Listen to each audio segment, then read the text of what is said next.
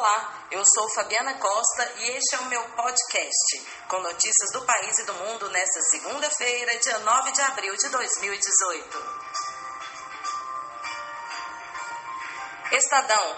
Depois de Lula, delegado e procurador miram em outros políticos como Temer, Alckmin e Aécio. O Globo. Síria acusa Estados Unidos de bombardear aeroporto militar e Pentágono nega. Com isso, cresce reação internacional pelo ataque químico do último sábado, que já matou cerca de 40 pessoas. G1. Pelo menos 165 concursos públicos no país estão com inscrições abertas nesta segunda e reúnem mais de 32 mil vagas. O Popular Pesquisa CEPES indica Caiado com 39,7% das intenções de votos. José Eliton, 6,7%.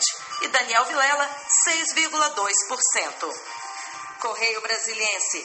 Chuvas devem diminuir nesta segunda, mas de acordo com o INMET, a estiagem dura pouco e quinta-feira as precipitações devem voltar. Nosso podcast fica por aqui. Até amanhã e uma semana de sucesso para você.